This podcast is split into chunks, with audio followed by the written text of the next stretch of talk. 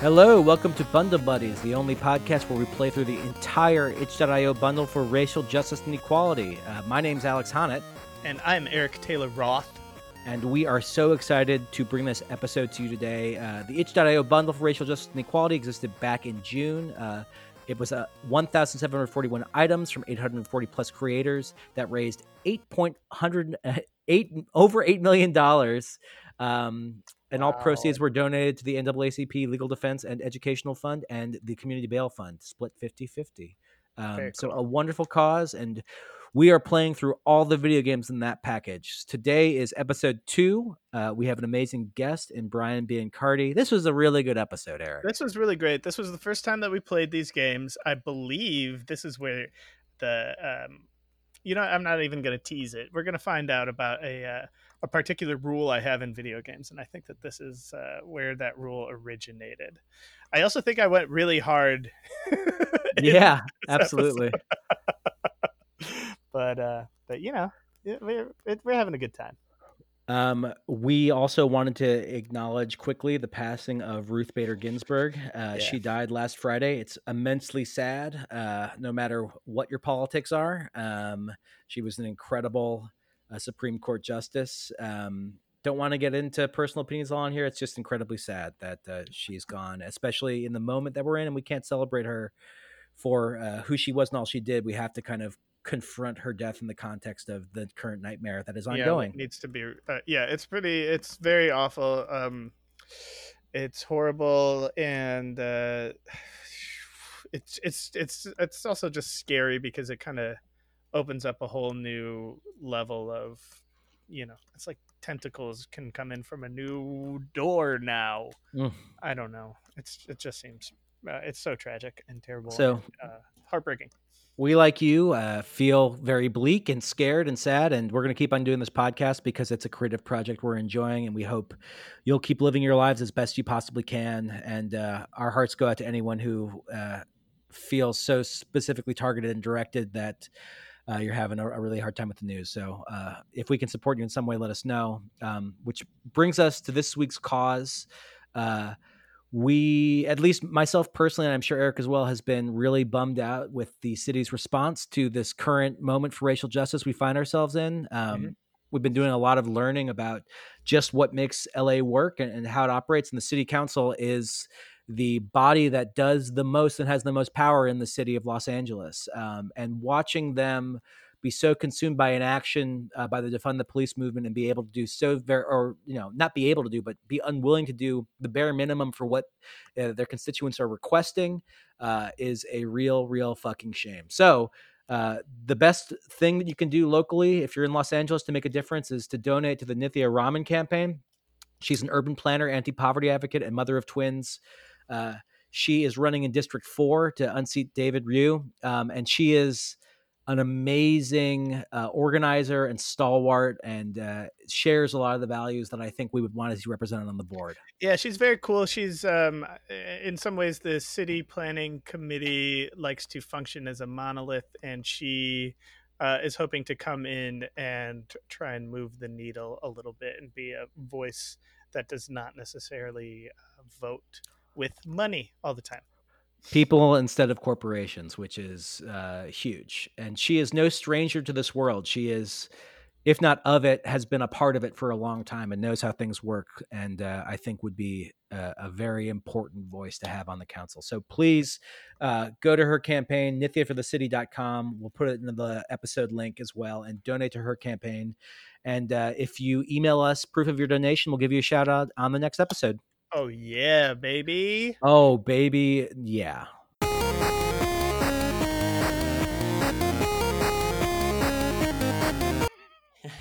What's up, everybody? Welcome to Bundle Buddies. Woo-hoo! Woo! My name's Alex Honnett. And I'm Eric T. Roth. And this week we're joined by the amazing, the wonderful Brian Biancardi. Hello, wow, Brian. Wow. Hello, my boys. My boys.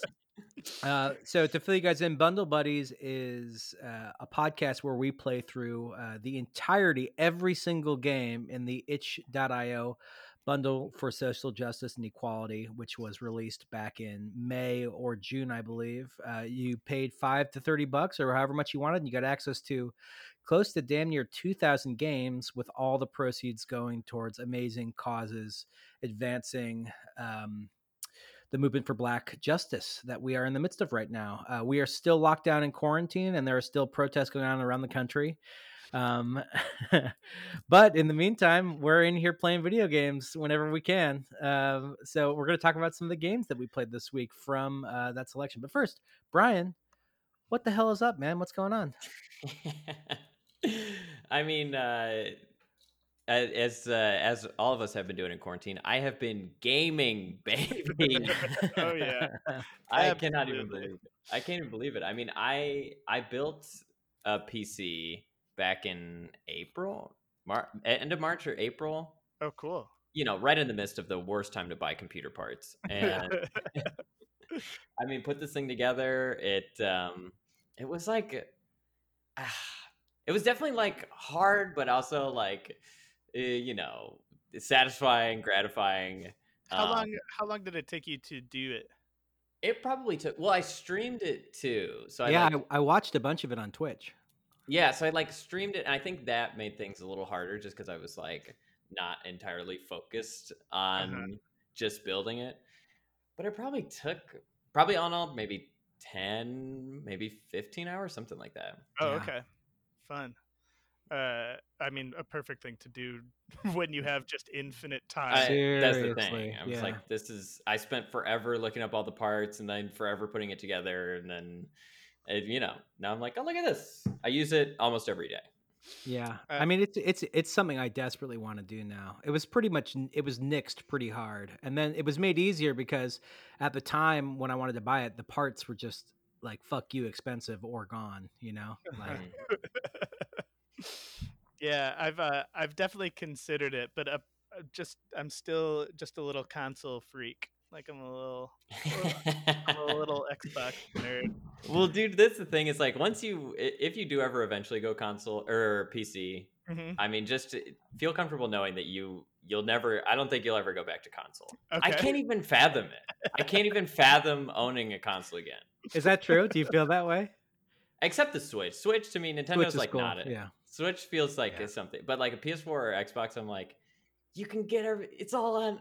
Wait, it's all on here, and it's like $20 less expensive too. It just takes a little bit longer to come out. It's so funny. I really want to build one, especially like just being able to play any game that I want, because I'm not going to play like the crazy AAA games that require you to have a real hog, you know. Oh yeah, I mean, I'm only playing Mario. I figure out how to play Mario on anything. Yo, dude, you play Mario on Xbox? Hold on, you play Mario on Xbox? The original Mario on Xbox and Duck Hunt. I throw my controller at the screen to kill the ducks. Hi, Miyamoto? Yeah. No, yeah, we're going to have to take him down. Oh, fuck, I'm getting swatted. Yeah, we swat on podcasts. Forget about live stream swatting. It's all about podcast swatting now. Do not swat anyone. Brian, what are you playing right now? This is kind of funny. Last night I was playing Warzone. I also am not like the biggest first-person shooter. I'm like, I'll play them with friends. Like anytime I play, like the few times I've tried to play Call of Duty like by myself, I'm like, this is sad, and I don't like this. Yeah, this actually isn't fun. I'm not having a good time right now. This is actually bad. So last night I played with, check out this lineup, Tim Lanphier, Patrick Kent, and Kyle Bethay. Oh man, I'm almost spitting at my tea. That's fucking awesome. Yeah. What a lineup. It was crazy. And then Tim was streaming, and then Thomas Kelly hopped on his stream for a little bit. I was like, look at this. That's a blast. Yeah. That sounds like so much fun. I played for a little while. A friend of mine convinced me to play PUBG, and so I was playing that, and that was an experience of just being like, I am triggering anxiety in myself where I will, for about 30 minutes, kind of feel like I'm doing nothing and then be instantly murdered the second I encounter another human being. It's like, oh, okay. Eric, have you ever played any Fortnite or anything like that? No, I haven't. It looks fun. that's like they took like PUBG and just made it like way more frenetic and like action packed, right? Is that like a fair description, Brian? Do you feel like? Well, now even Fortnite, like I've played a little bit with Kevin Walsh, and like now it's like there's just so much stuff you can do, like that it's like you don't even really have to like go fight people if you really don't want to. You could like they have like missions. There's so much stuff you can do. Go watch a Travis Scott concert, you know, just hang out. There's a Starbucks in it. You can go just like get coffee and listen to somebody play acoustic music. Like that sounds great. You can play Switch inside of it. Like, yeah. I was playing Mario and Fortnite the other day. And it was so satisfying until I got shot and killed. Yeah. I got swatted recording a podcast, making a Mario joke. And Fortnite. Yeah. So Call of Duty has been fun. It is. I've made the mistake of drinking coffee before and then playing, and it's like, honestly, a panic attack, and there's something about it that's thrilling to me. I don't know. 4 hours later, you realize you've wet yourself about 2 hours ago. Yeah, it's like all the moisture's left my body. But I've also been streaming Hollow Knight. I've been playing Hollow Knight recently, and it's like I've loved the ride, but I'm also like excited for it to be done. Yeah. It's such a punishing game. It's so hard. Yeah. It's the bosses are, it's like I feel like the difficulty is scaled very well though. You're right. To where it's like if you come across a boss that is too hard, it's like you don't have to beat it to get through to the next thing. It's like you can go and like explore some other places, and like I just figured out, 35 hours into the game that you can upgrade your nail more than one time. And so now I'm like, oh well oh shit, am I gonna be unstoppable now? It was funny because I thought I played that game pretty thoroughly through. I didn't actually ever beat it because I sort of like saw the end game inside and was like, you know what? Like, I just don't fucking have it in me right now. I'm like tired and it's hot. Mm-hmm. But when you texted me the other day and you were like, oh man, just got to this guy. And I was like, I have never heard of this creature that you're speaking of. I Googled it. Like, yeah, I never got there. It made me want to pick it back up. Who could this boss be? What is he talking about? Where could that? I thought I saw everything. Like, what is he seeing that I'm not? Yeah, they released they have like all kinds of like DLC. Whatever version of it I bought, it had like all the DLC already in it. So it's just like, my perception of the game is just like this already totally built out, like there's like several endings now, and it's like just there's so much. There's so much now. Truly massive. And the lore in that game is crazy too. Just like the way they don't tell you anything, and then you sort of like figure stuff out as you go along, piece it together. Well, weren't you in my stream that one night? The guy dropped on. That was so funny. I was in Brian's stream hanging out, and this kid showed up, and it's like that thing on Twitch where occasionally you get like a random person who stops by who just wants to like earnestly hang out and chat and like connect with people. And he's like, "Hey, do you guys want to know the lore for Hollow Knight?" What? And Brian's like, "Yeah, like go ahead, man. Let's hear it." And he let her rip, baby. He really unloaded some lore on us. Oh, I love that. I love that so much. It was so helpful. I think now I've been like. Now that I'm going through, I'm like, oh, I remember this thing from that thing the guy said. Oh. The great thing is that, like, I think sometimes I do that at parties with friends. Yeah. And I know that it is absolutely unwelcome. But, but if you find somebody playing it on Twitch, then, like, come on. That's it. I can't leave. I have to. I pretty much have to. What am I going to say? No? Yeah. Like, I gotta go. Hey, man, thanks so much for stopping by, but, like, honestly, don't ever come here again. Don't ever come to my stream. Yeah, guys, we gotta end the stream early today. Somebody won't stop talking about the lore. Somebody won't stop talking about this game that we're playing, so we gotta get out of here.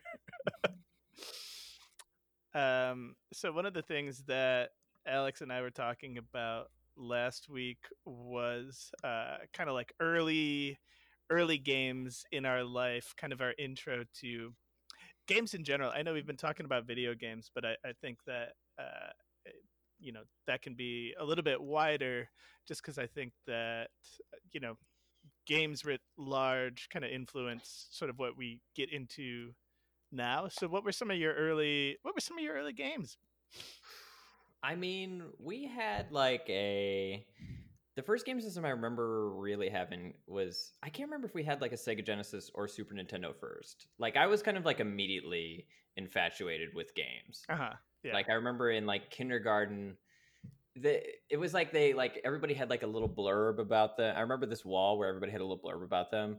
And mine was like all about how it's like, oh, and Brian always loves to beat the final boss or something. So I'm like, I cannot imagine this poor shy young child that only would talk about video games when most adults were probably still convinced that they weren't even going to be a thing. Oh yeah, absolutely. Yeah. I think so we fucking showed them, man. Yeah, take that, stupid parents. I feel like most of my early friends were like people who were playing similar video games to me, right? Like we would just go off in the corner and be like, you know, where in Final Fantasy are you? And just like talk about that. Well, that's exactly like, oh my God, like all like my best friend that lived down the street, we would just play like Super Nintendo games together. Like any couch co-op, anything, we were immediately like, yes, gotta play Zombies Ate My Neighbors, all that stuff, gotta do it. But then like my dad was even kind of like into video games. Oh. And our uncle lived with us in our basement for like the first, I don't know, probably 8, 10, 12 years. And he like loved video games. He kind of like, every time I talk to my Uncle Dan now, I'm like, oh, this is, he like loves Adult Swim, loves video game. I'm just like, oh, my Uncle Dan is tight. And then he starts getting into Hollow Knight lore and you're like, I gotta go. Yeah, this sucks, dude. Uncle Dan, come on. Too much. But so they would like play video games. They would play like Final Fantasy and shit in the basement. Sick. And so I would always want to go in the basement. But they were like, no, Brian, you can't come in the basement. And I would always wonder why. And then the first time I smelled weed, I was like, oh, this is why I'm not allowed to come in the basement. That's so funny. It was like immediately, that was my first thought. Like when I smelled weed in 9th grade, I was like, yeah, oh, I had a similar experience with my family had an attic space where the only way to access it was through a closet in my parents' bedroom. There was a ladder, and so you would go up that, but the space up top was kind of empty, so you could look into the living room from that attic space. But I had that similar experience of like, you know, when we all smoked weed for the first time, I was like, oh, I know this stuff. That's what dad smokes in the attic. I get it now. My dad's cool? Wait. No. So did you have like a particular game for Sega or any SNES? Yeah, so the biggest ones for me were like, so, God, I remember, like, Streets of Rage is, like, one of those games that's, like, I can't believe how important it was for me. Like, not I guess, necessarily for, like, I guess more so for, like, the, you know, multiplayer aspect of it. Mm-hmm. And how I was, like, always down to, like, play with people. But also, like, God, man, the music in that game is unbelievable. Truly incredible soundtrack.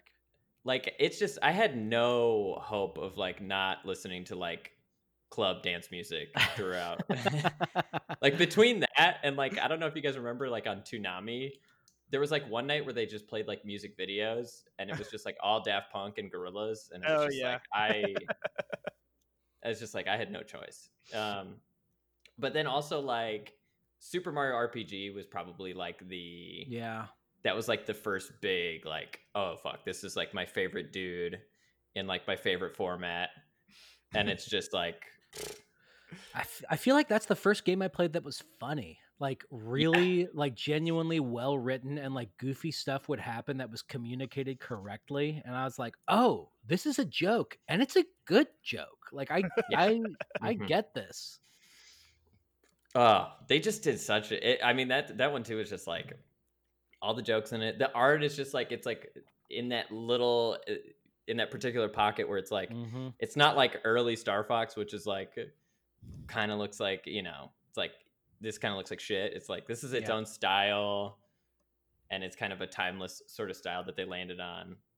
I kind of can't believe it was like that Donkey Kong Country thing where you're just sort of like, I couldn't believe that the graphics were that good for that console generation, you know, like you're just like, this looks so nice and good.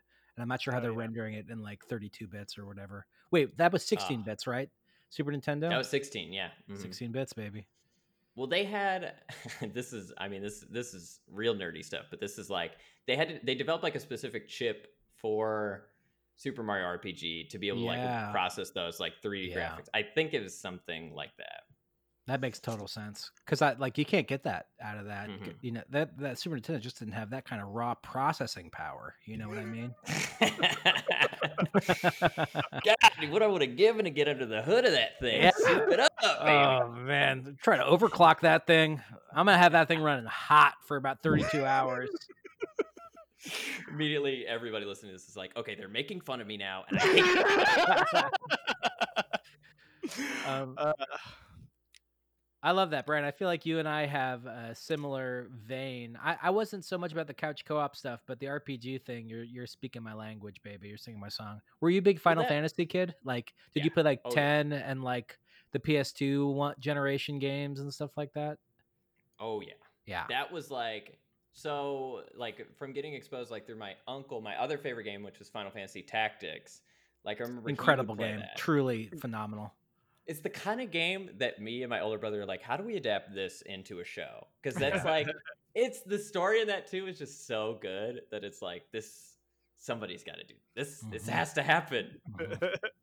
Shining Force was one of those early games for me. Like, the Tactics RPG party... gathering games. Mm-hmm. I think when I first played those, like, that blew my mind, because up until that point, it, like, I had played so many platformers and stuff like that, so that it was like, oh, what is this? It felt like that was one of the first times that I played strategy games, so it wasn't like, how quickly can you click this button or something like that. And I feel like that opened up a whole new, it's probably actually an older style of video game, right? Like, because it's actually just coming from D&D, and probably some of the earlier games are just text-based games, but there was something about those games that really kind of like blew my mind when I first encountered them. There is something about those kind of tactics games that, like, I can't believe I had never made that connection of like the D&D to these areas where it's like, it's like Final Fantasy Tactics. It's just an evolution of, like, you know, you have all these different classes, and you don't have, you know, it's like, oh yeah, of course this makes total sense now. Well, I heard this take on it that I think is really interesting, where if you think about the 60s and like the British invasion, about how that was like basically all of these blues singers in the United States influenced all these English kids, who then brought that same music back to the United States where they were consuming it. And it was the same thing. Like, it was D&D refracted through Japanese video game makers who, like, took that idea and then just sold that back to the United States. You know, it's the exact same sort of back and forth, the cultural conversation that you're having right there, which I think that's so fucking cool. I ate it up. Give me more. Dude, that stuff. God, and the funny thing about those games too is, like, I like wanted people around when I played them, even though I knew they were a single player game.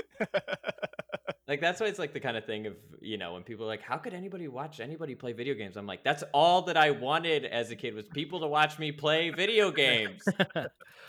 Well, I think that's kind of a great segue into this next segment to talk about the games from the itch.io bundle, because I feel like, Brian, when you and I both heard about it, we kind of had a similar reaction where you're like, this is like someone bringing over a big binder of games, and we have like 2 days in the summer where we don't have to do anything. We can just like sit around and play with it forever and just like really investigate some games. And that's kind of the inspiration behind this podcast.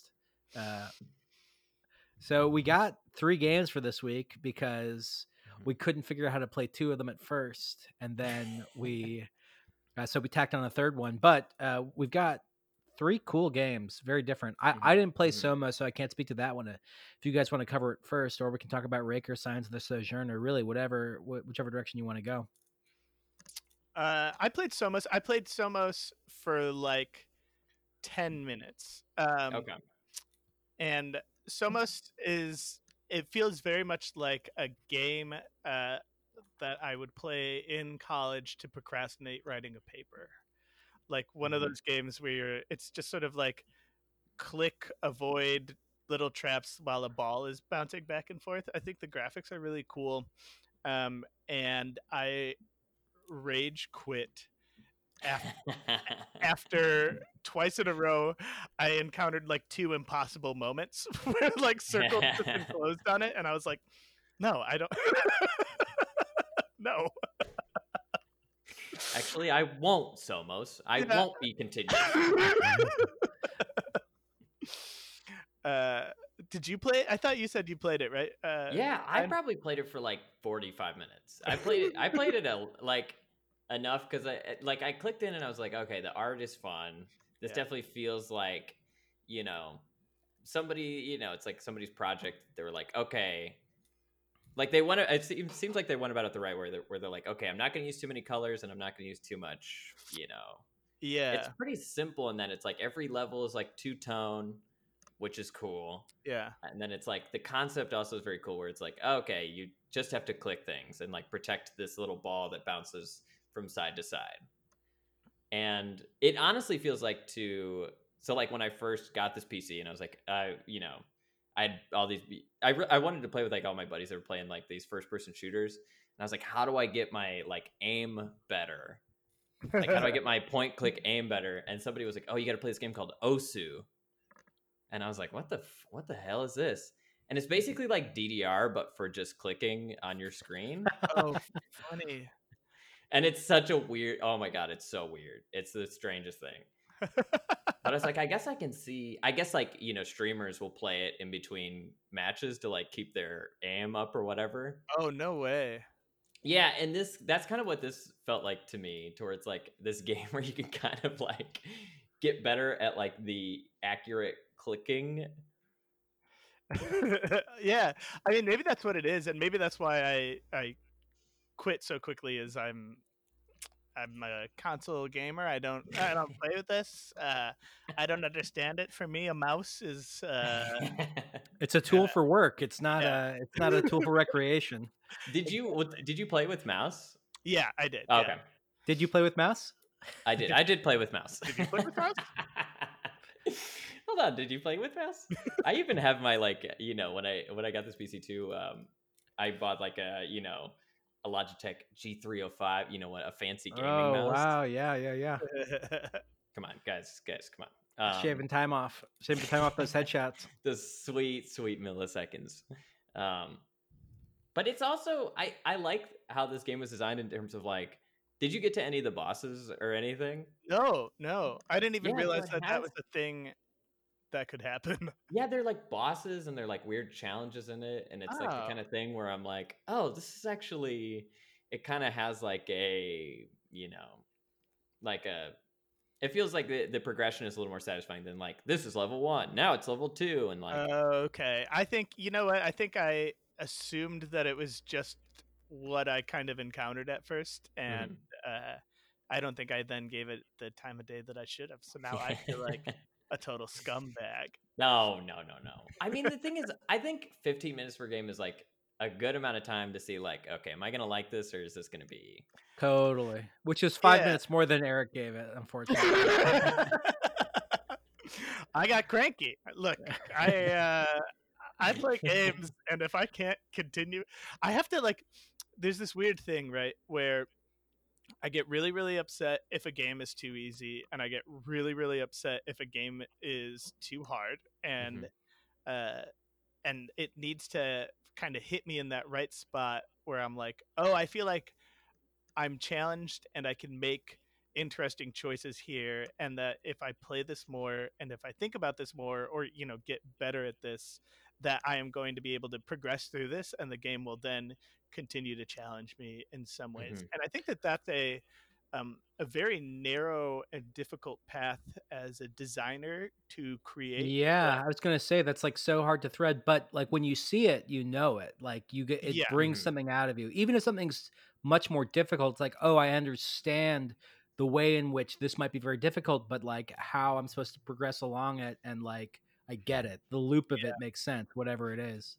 Yeah. There's this iOS game called Dream Quest, which is like a roguelike deck building game, kind of like Slay the Spire. And it's super hard, but my friends and I got super into it just because you could create interesting decks and make interesting choices. And I love that. So I won't just like instantly quit if I encounter something that's like very difficult. But then there's also this point where I'm like, oh, okay, I think I get this. You know, if I was killing time, Somos is like 100% a game that like I would fire up if I had like, you know, a handful of minutes just to do nothing between, you know, like while I'm at work or whatever. But what would you say, Brian? Would you say that it's a, is it a pass or is it a play for you? We're trying something out. We're trying a new rating system. It's binary. It's a 0 or a 1. Yeah. I would say, I would say play, just because it's like, it's, I think if you can, I think like you said, it's like, you can tell whether you're going to like this game in like 5 or 10 minutes. Yeah. And then if you do like it, it's like, okay, well, you can play it kind of as much as you want. And like I played it a bunch in the one sitting that I had, but I'm not like dying to get back to it. Yeah. I'm going to give it a pass, and I feel bad about that. I think so. It's an action arcade game with minimalist visuals where movement is key to solving procedurally generated living puzzles. I'm reading the review right there. And I think that the thing with procedurally generated living puzzles, which I think is like a big thing in indie games specifically right now, like the procedurally generated things, is that I don't want to encounter impossible situations in my video games, especially early on, kind of thing. And I think that one time that when people are doing these like randomly generated things, you know, it's like encountering in Mario a gap that's like way too big to jump, where you're like, well, why am I here? It's like, oh, but if I open this up again, that gap is suddenly a lot smaller and I can make it. So that's my... It's interesting to me because I think that's totally fair. And as we continue, you know, maybe our criteria, like what we're doing through this podcast is expanding our touch points and our experiences with different kinds of games we wouldn't play normally and all those things. So as we go on, your sort of different criteria might change, you know, or develop. But for a first thing to be like, no, this is a pass for me. I love that. We'll see if your tolerance goes up or down. But I want to say up top that it's the developer is Sideline, and the platforms for it are Microsoft Windows, Linux, and Mac OS. If you're interested in this game. Okay, cool. Moving on to the next one here, which I have was Rake, which is a text-based game on the Twine structure, which I wasn't familiar with. I think, Eric, you had heard of it before, just briefly. But very flexible, cool, text-based sort of structure. And the game itself was... it was cool and straightforward in some ways. Like, there was sort of this initial level to it for me personally, playing it where I was like, oh, it's basically a story where you can toggle between... ancient or sort of like old Scottish. So it's like, you know, like a certain rhythm to it. And then sort of more modern English, and you can sort of switch back and forth. I was like, oh, that's a cool kind of twist. So I started playing it, and there is a second level beyond that I think is really fascinating, that actually makes this a much more compelling game to me than just the initial one. Which makes it, I think, more of an artistic statement than I would have initially thought. I was wondering, did you guys encounter that sort of second level to it, or for you, was it sort of the straight ahead text based Scottish adventure game, toggling back and forth? I only encountered the initial level, and even with that, I really, really, really liked this game a lot. I thought that the visuals were very, it's all written, but the writing was very compelling. what I really liked about this game, whereas where some other text-based games kind of sometimes make a mistake, or maybe not make a mistake, but like this game didn't start out with like you're in your house, right? You're in your room, like you're right. You're walking immediately into this cave, and any backstory stuff you kind of can find out along the way. And it's totally optional. You don't really have to read any of the backstory stuff. You can click on stuff to get more information. It's a different color link than the action, which I thought was a great addition. Yeah, but I found the choices that I could make inside of these text-based game to be, interesting and fun. And I liked it. I enjoyed it a lot. I'm curious. I am a little bit curious. One of the things that I thought that was nice about Twine was that it actually did a lot of the work when you clicked through a path and it didn't work out and you would go back. It would take away the hyperlink that would let you click through that other path again. So you never repeated yourself. It did a really good job of cleaning itself up, which I'm not sure if that's a trademark, if that's kind of built into the platform or the system, or if that's something that was just some really good game design in this specific game. But I just wanted to toss that out there. Brian, thoughts? Oh, my goodness. I mean, what a few RPG boys like ourselves are going to, you tell me we're not going to like something like this? Cranking on the Scottish music on Spotify and just letting her rip for an hour or two, baby. It's like the funny thing, too, with the start of this is it's like, oh, here's like the Scottish dictionary in case you need to use this. And I was like, nah, fuck that. Yeah. I'm just going to power through. And really, like, because it is written in Scottish, basically. Yeah, a lot of it, right. So it's like, at first I was like, maybe I'll like keep this open and maybe toggle back and forth. But the thing that helped me the most was just like literally reading everything out loud, just phonetically. Exactly. That's funny.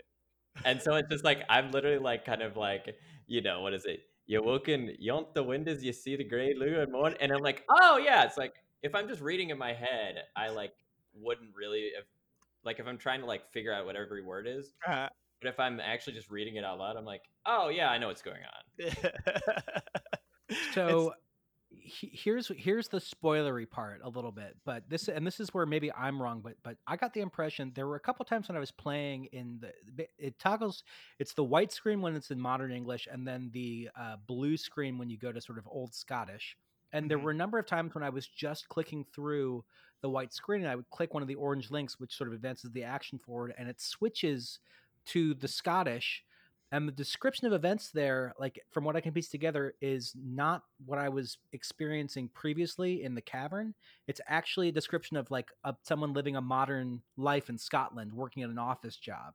Mm-hmm. And they've mapped over this alternate thing where it's the hyperlinks, from what I can tell, do the same sorts of things. So it will advance the story in the same kind of direction, but they don't have any necessary connection with the story itself. Wow. So there's this, and I think that it says something very interesting about like the old story is in English and the new story is in ancient Scottish, and kind of recontextualizing both those experiences through language was really cool. Where you're in HR speaking to your boss in old Scottish and the description of what's going on.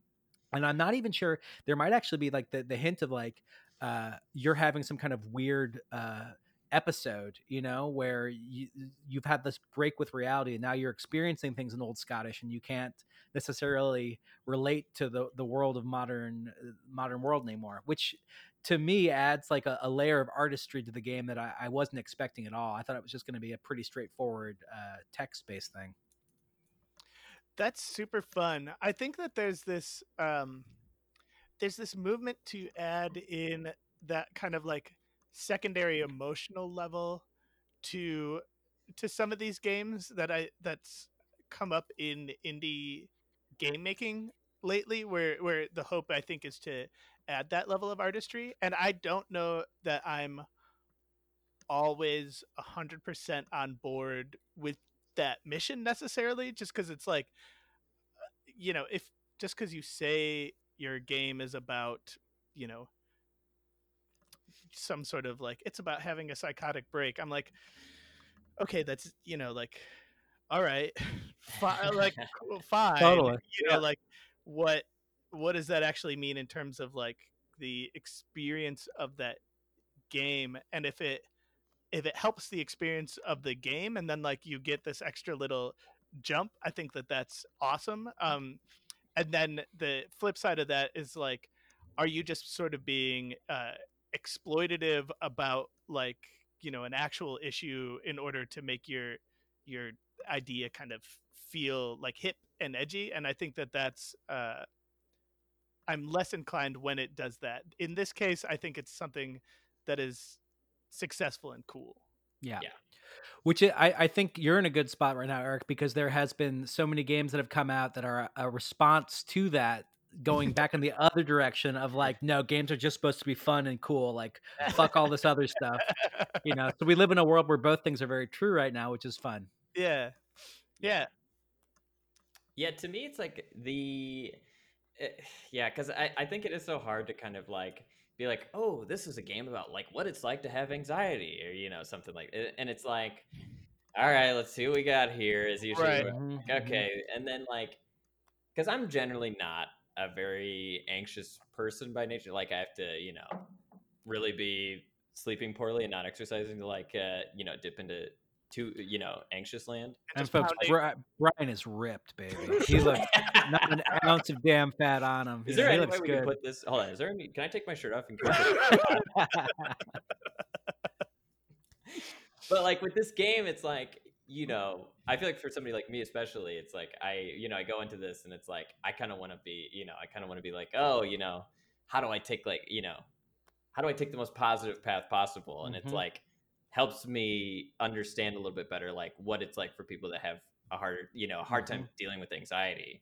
Cause you're like, oh, like, well, you know, we'll be fine. We'll just like, we'll get you up. We'll get you, you know, come on, character. And it's like, you based on the choices that you're given throughout the game, it's like, well, you don't have a choice. It's like, exactly. It's not like it's not like the kind of thing where you're like, oh, you just like have to go into it with a positive attitude. It's like, well, that's kind of the point, is like, it's not, yeah, you can't just conquer it necessarily. It's like you can kind of just deal with it. You deal with it as best you can.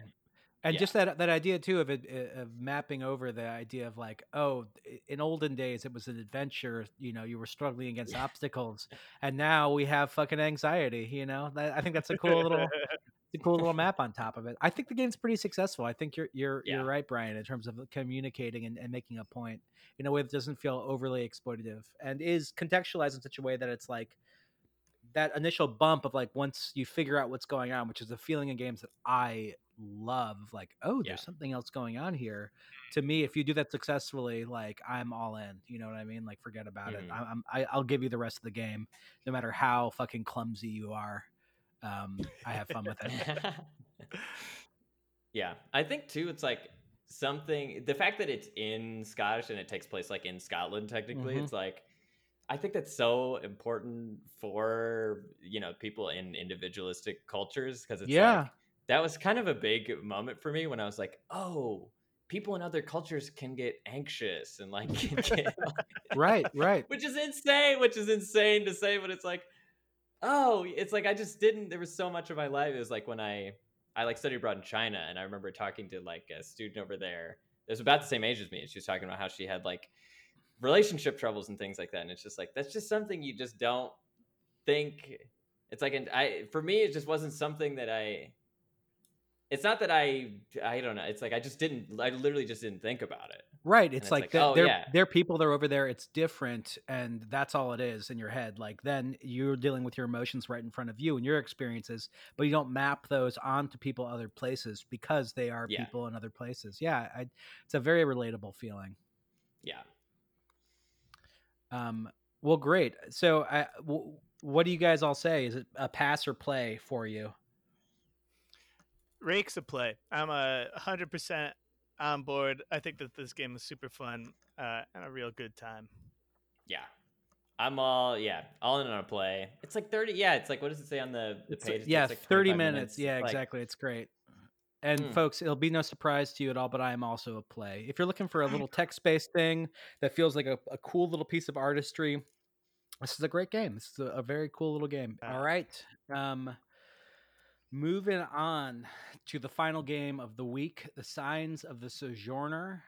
This is a narrative card game about relationships and connecting with people, where your deck is your character, reflecting your experiences and shaping your relationships. The developer was Echo Night Games, and it was also published by Echo Night Games. I think from seeing the credits, it was an Indiegogo game that had a nice little following along with it. I think that this game is super interesting, and I think there are a lot of really interesting ideas being played with as you move through it. So basically the way that the game kind of worked was you start off and you're in your hometown, your mom has just died, and your best friend and you are kind of like sort of at odds about how to start going forward, and there's a caravan that comes through town, and you're supposed to go out with it and provide stuff with your store. It's kind of like a post-apocalyptic future almost, or like it's not, maybe not Earth, maybe it's an alien planet, but yeah, it's something has happened and things are weird, and it's not the regular time that we live in now or something like that. It's not modern times. That's not the past. It's the future. Yeah. And everybody in your hometown kind of talks in a specific way with cards that are, it was like an orange circle and a purple triangle, I think, which meant like creativity and logical. Yeah, exactly. The different shapes and colors are assigned to different sort of personality traits, and everyone has two. Yeah. And then every time you have a conversation with somebody, you can draft, you're forced to draft a card from your encounter with them into your deck. So you're basically developing or learning kind of new ways of conversing with people as you go. And as you move along this map, you encounter different people who talk with different styles, and you adapt some of those styles as you encounter. And I think that's with the hope of gathering items or attracting information and learning more about the world.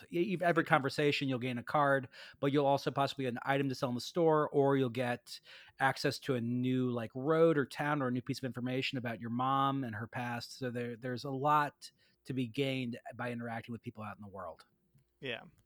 I think that that's a super interesting idea for a game. Just the idea of encountering other people and the way that another person might talk, and using kind of a card game in order to demonstrate that. I thought that was interesting. Mm-hmm. Completely. The gameplay to me of... It's not a game where you are going out it lasts probably, if you like have a bottle of wine and an evening in, you can probably play it all in just that one chunk of time. There is like a narrative, and you go out about 5 times on the caravan, and then no matter what after that it will end. So there are certain events that are locked into every time that are going to happen as you're sort of going out. I don't want to spoil too much, so we won't, but there's like festivals, other places. You can break from the caravan and do other things. If you do that, there are pluses and minuses. There are benefits from leaving. You get access to more things or benefits from staying with the caravan. The first time I played through this, I was so frustrated by what happened and learning how it worked. And there were so many times when the gameplay, when I wouldn't have just that one card that I needed to be able to do the thing, which is, and I got really actually like focused on the stakes in it. It really hooked me in. So the frustration I felt was very, very real from the gameplay, because it felt kind of like limited or like, unnuanced, and sort of like the way it made you give away your favorite cards that you had a lot of use for something that like you wouldn't need anymore. Yeah. But then the more I played it through 3 times, and by the 3rd time I had a much fuller and less frustrating experience than that first time, as it became clear that every time you go through is a different chance to explore a different sort of thing, as opposed to feeling like very limited by the first time through, when I was like, I fucked up and like this person's life is ruined. You know what I mean? Like, So having said that, what did you guys think of the graphics or the music in it? It's got a very specific art style and a lot of music that's going on. Yeah, the art, I mean, is very cool. It's like very cool. It's a big swing, and I'm like, I think it works. I'm like, this is good. I like how like the characters are designed and everything. I think especially for like the format of the game, because I probably only played like 10 minutes of it. I played like through the like tutorial stage basically, and I'm like already so curious to like go through and like play more. Not to spoil my answer for later, but it's like, it's like it's funny with like the deck building games that I'm like aware of like Slay the Spire, Monster Train, Hearthstone, these kind of games, and it's like I think for a game to have its own distinct, it has its own distinct style for sure. Like I haven't seen this. It's not like I look at this and I'm like, oh, this immediately makes me think of this. It's like, I see this game and I'm like, oh, I haven't really seen something exactly like this. Yeah. Yeah.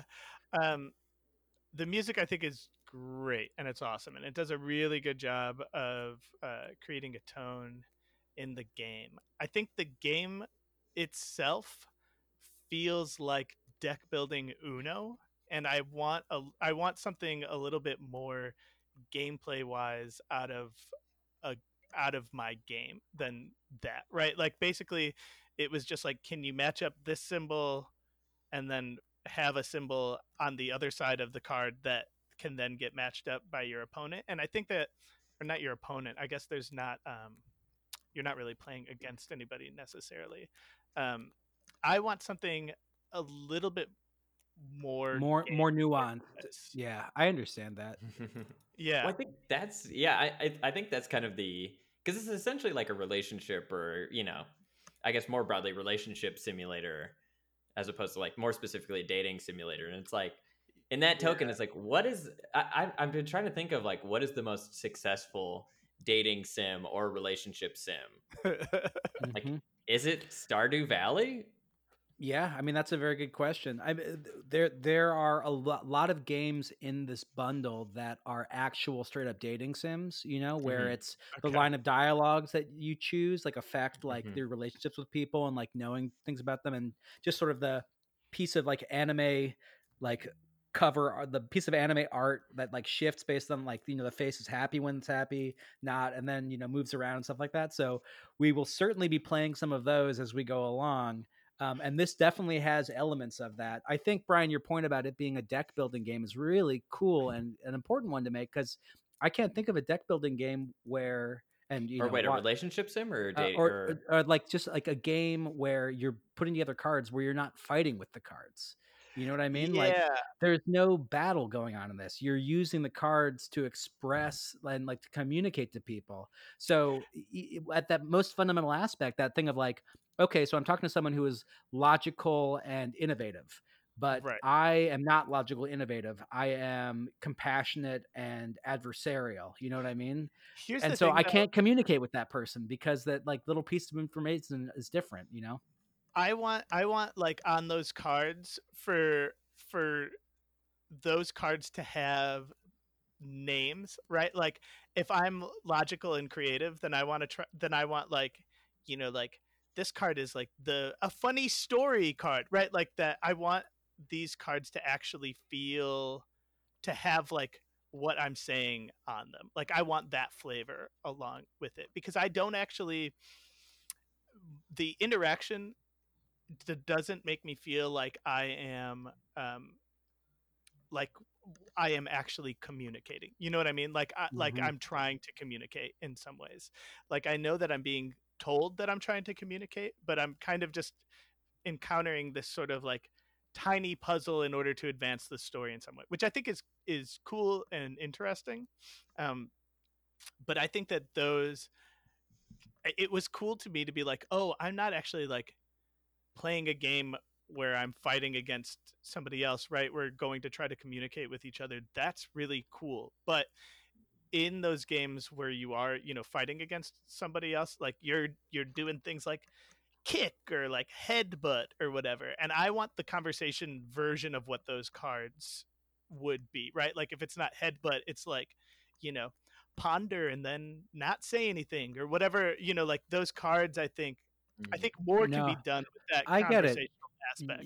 You want a more comprehensive battle system for your conversations. So I get it. To me, the simplicity of it felt like something that I really enjoyed. Is that actually it was like playing Moncala almost at like the center of this game. I thought about Moncala also. Yeah.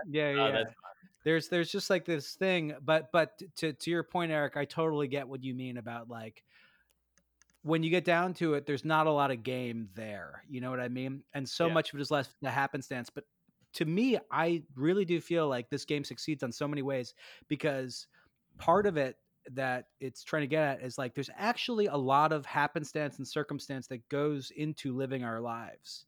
And the fact that you have to give away this one card, like the fact that you have so many limited things, the fact that it's such a small palette, I actually think is saying something more than it is, that was a choice in itself to limit it to this point and to give you those constraints. I think that is really interesting. And I had these interesting thoughts as I was playing it, right? Where interesting. I mean, that's kind of what it is like, it's not really much more than interesting, right? Like I would come back home and not be able to communicate with my like home best friend. And I was like, oh, that's cool. That's sad. And that's fun. And that's interesting. But what they were doing was like giving me a mechanic for, kind of trying to translate these sort of real ways in which we do grow up as people. Again, very interesting, but like, the gameplay, but not fun for you. I mean, just like not as fun as it could be. Give me something a little bit more to sink my teeth in. I got really into the city where Little Basilio was and Big Basilio. Yeah, right. The music there, I think it can't be stressed enough how fucking kick-ass the music is in this game. It's like there's this one spot that's kind of like a little, hang on one second, let me find it. I wonder what the most like successful relationship simulator is. Is it The Sims? Does that count? I guess, it's like that's the thing. I guess I'm trying to think of like in The Sims, nobody ever really talks though. It's like the relationships I think in that game are so drilled down to like, I guess they talk but in their own language, and they interact. Yeah, maybe I guess so. Hang on, let's see if this works. I want to try to play this for you. Let's see if. But there's a track called Long Gate that is just like all swelling like reed instruments. It's so cool. It's got kind of like a Moroccan feel in it. It's great. Anyways, the music's fucking awesome.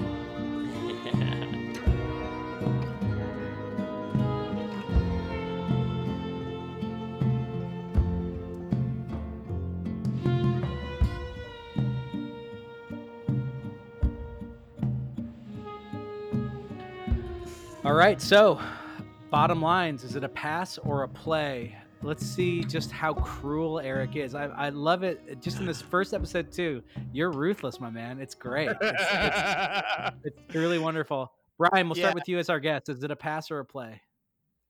I would say... Considering you're about to play it, really. I know, considering I'm about to play it, I would play because I played about 5 minutes of it, which is 10 minutes lower than my usual 15-minute limit.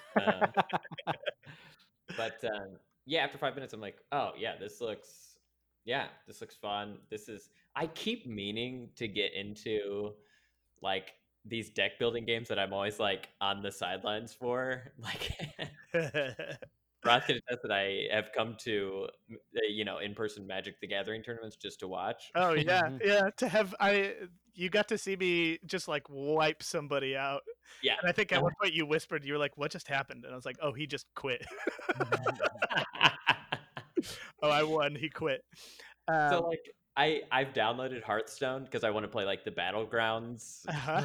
And I think this is like a good gateway deck building game into playing some. Maybe that's what it is and what it functions as. Personally, I love deck building games. I think that like it's one of the most fun game mechanics that you can encounter because there's versatility to it, along with this kind of like general, you know, poker sort of strategy element to it, and that just sort of scratches all of my itches. So the most fun that I had in this game was when I could do that and feel like I was like making this kind of like fun deck and like encountering people that I didn't have cards that I could play with, but being able to be versatile inside of that, right? And so that speaks to that, like, can I make interesting choices inside of this game? And I think that there's a lot of fun things in the story element, like the fact that there's the cataclysm that happens, which maybe that's a spoiler too much, but I think that... He blew it! I changed my answer. I'm not playing anymore. I think it's hard to talk about this game without addressing that, because I think that that's a very interesting element to it. Spoiler: there's a cataclysm. You're so lucky. I don't know what that means. But ultimately, I think I'm a pass on this game. Oh, unbelievable! Oh my goodness! It doesn't. It doesn't quite get there for me. I think it's a very interesting mechanic, but I don't think it is an interesting game. And that's unbelievable. That's just me being. I mean, it's a well articulated argument. I could not disagree with you more. This is like a heavy play for me. I think it does, so like you're saying, it does so many interesting things. It does so many things well. The art style and the music are such a massive part of it, why it's a play for me. Like, if it was not pleasant to interact with or play, and also just the design of the way you interact with the things, like clicking stuff feels so good in this game, and like the sort of logo and tile design and the, like the sort of tactile nature of it. It's a very like well thought out game, and at the center of it is this sort of this limited thing, which does feel weird, but the more I played it and the more it opened up to me, the more I understood the strategy behind it, and the more it became a device to explore the story, like the more it really appealed to me. So that to me was enough. And there is like a lot of story in here to uncover, because so I'm going to keep on coming back to it quite a few more times, I think, to play. It's, I think, one of my like, the most interesting games that I've played in the last like 5 years or something like that. It's such a cool thing. And it's such a well thought out, interesting thing, even if at the center of it is an idea that isn't totally satisfying. Mm. Yeah. All right. I love that. No, totally. And to be clear too, I think it's important to note for our listeners that this is all personal opinion more than anything else. This is not like a rating on the game as if it's good or bad, you know. Yeah. It's like it's our personal taste more than anything else. Yeah. So for you know, the Signs of the Sojourner team that are tuning in right now, I apologize. I feel bad. I've never made a game in my life. I have no right critiquing a thing. I think it is interesting. It's like, I think this is like such a good idea for a pod, because it's like, it's funny, like watching, I don't know if you guys watch Video Game Donkey on YouTube. Yeah, I do. Like you do watch him? Yeah, he's great. He's so good, and it's like, it's just like, whether you like him or not, it's like he does such a good job articulating like what types of games he likes. Uh-huh. Mm-hmm. And he will go out of, you know, he'll like go out of his way to like play games that are, you know, in genres that he doesn't like. Like, he hates RPG, like turn-based RPGs, he cannot stand them. Uh-huh. But he'll still play them, and the more that he like is able to like articulate why he doesn't like them, I'm like, yeah, I don't know if I could play these kinds of games anymore. Because I'm in the same boat where it's like, I really like prize, you know, prize good gameplay. Mm-hmm. Yeah. And it's like, if you can get something that has like good gameplay, it's like, I can, you can sacrifice a little bit on the like story, or you can sacrifice a little bit on like some other areas if like the feeling of playing it is good. Yeah. Agreed. Or I guess I wouldn't say good. I guess more in line with some things that I like. Should we move into this next section here? Is this the other games we're playing? Other things going on in the world? Yeah. I mean, if there's anything we want to talk about, I feel like we went pretty long, and in general, I'm feeling pretty good right now. Is there is there anything that we're playing right now? Like, we'll just keep it kind of short, and then we'll go into the next game draw, and then we'll go into the conclusion and any plugs you have, Brian. Does that sound good? Yeah, it sounds great. I'm playing D&D, baby. I'm playing edition 3.5. Played a game today, had a really good time.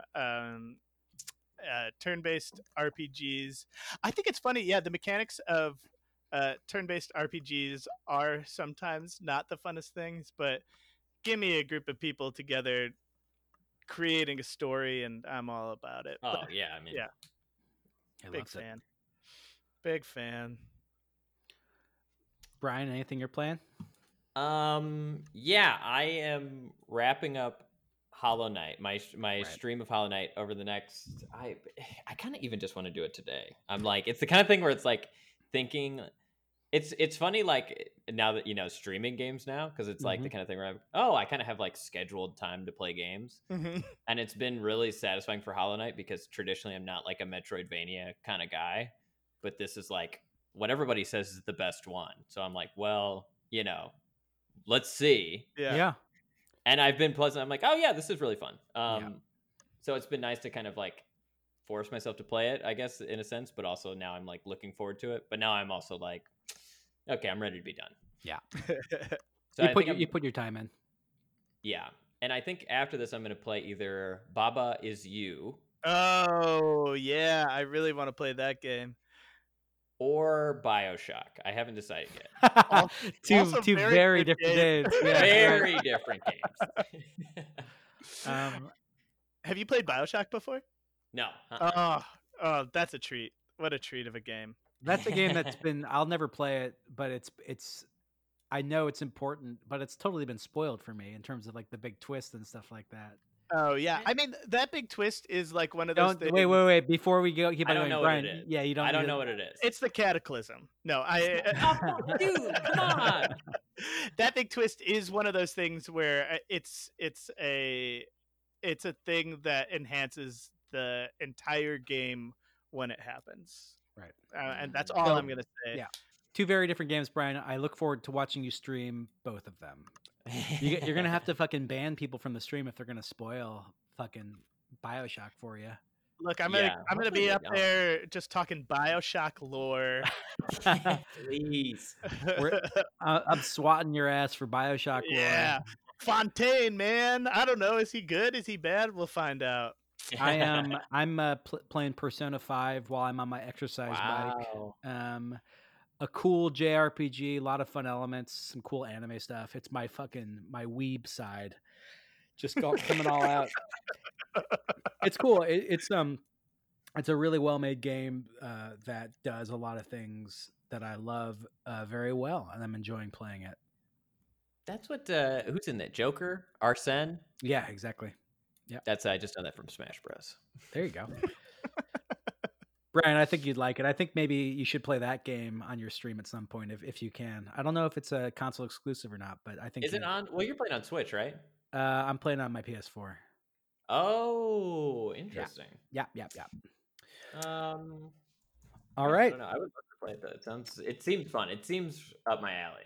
Heading into the last section, now we are going to randomize and sort the next game. Here we go. What are we playing next? Eric, what do you want to do? You want to do like 3 again? Did that feel good, or is 2 feel nice? What do you think? Two feels nice, I think. Depending on what the games were, I liked this 3 because it felt like two of them were sort of shorter encounters and one was a longer game. Give me 2, give me 3, whatever feels good, baby. All right, here we go. I'll just put 3 on here, and we'll see how this goes. Or you know what? Let's do 2. All right, here we go.